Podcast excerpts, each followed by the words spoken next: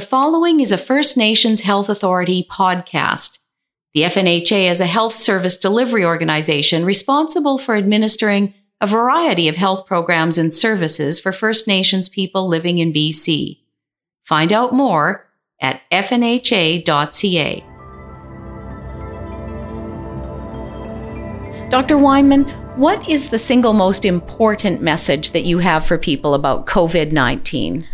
The single most important message is for people to act as if they already have covid nineteen, so that they take care in their behavior to not transmit the virus to people that they love, friends, family, people in their community. Why is that so important to act as though you already have it?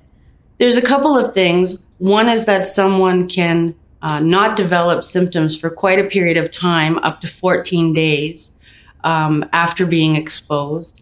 And the other issue is that people can be walking around feeling completely well or just having mild symptoms before, while they are actually positive for covid nineteen. Please take us through the steps for preventing the transmission of this virus.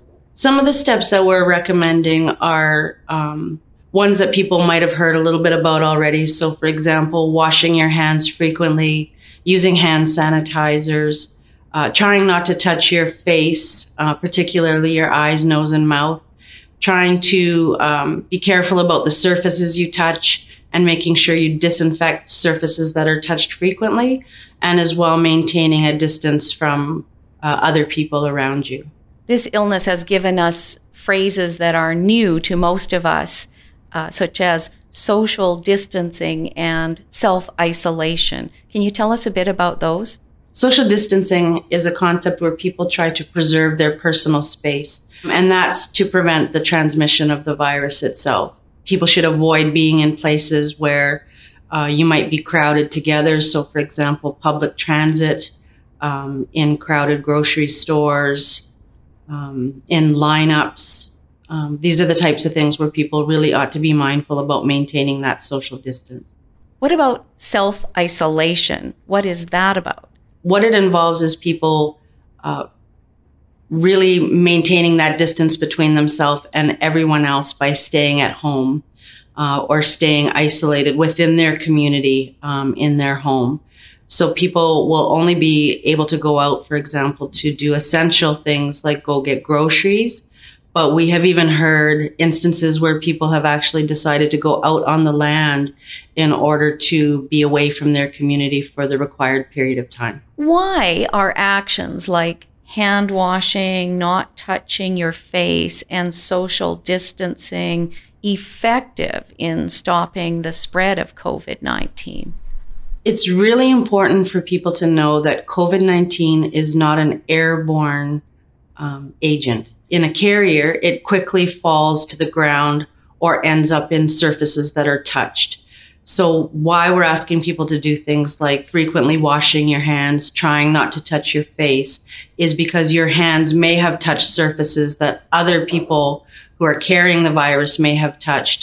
And in that way, you transmit the virus to yourself. What kind of impact can and is covid nineteen having on ceremonies and other important events such as funerals? Well, this is asking people to think a lot, especially about things like social distancing.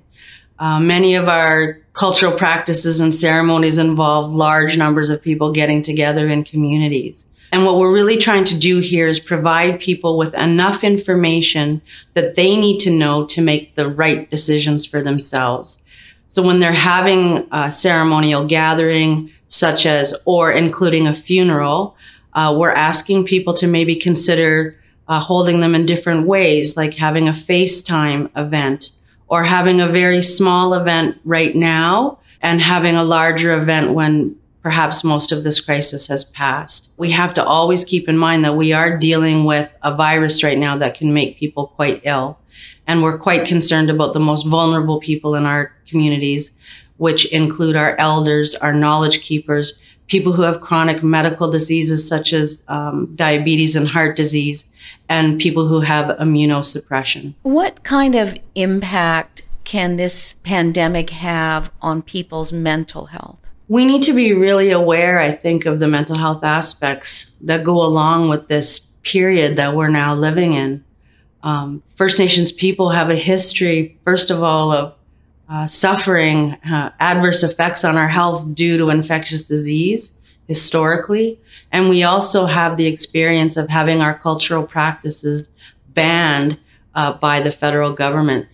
In addition to some of the historical, intergenerational, contemporary trauma that people are living with, this event in and of itself can also be triggering for people. So I imagine that there are a number of people out there right now who really find their levels of distress and anxiety, you know, growing almost by the day. For our people, emotional health is also about being in balance, uh, mentally, physically, and spiritually. So some of the best things that people can do is try to do uh, positive coping behaviors in all of those different areas. So, you know, social distancing doesn't exclude people from going outside for a walk, for example, and you can walk with another person as long as you try to maintain that distance.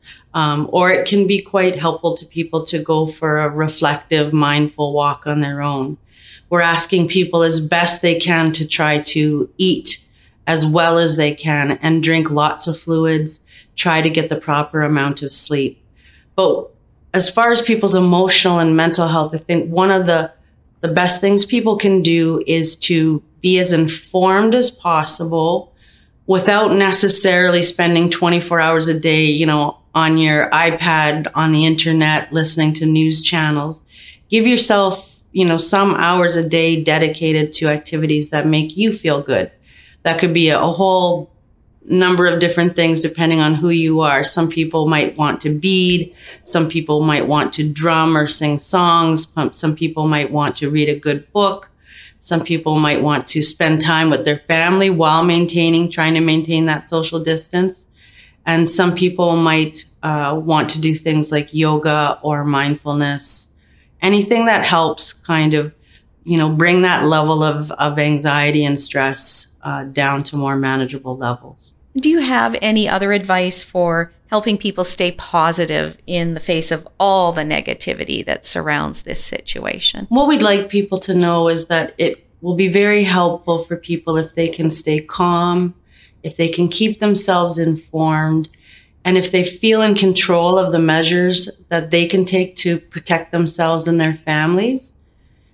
I think it's also important for, for, for First Nations people and communities to know that uh, we have so many strengths and we have been through very adverse circumstances many, many times in the past. And that this experience, we will get through this if we stay connected to one another and support one another and help each other maintain and build our resilience uh, through this period of time. Um, I know that we'll do this. You've been listening to an F N H A podcast. For more information on the coronavirus outbreak, please go to f n h a dot c a slash coronavirus.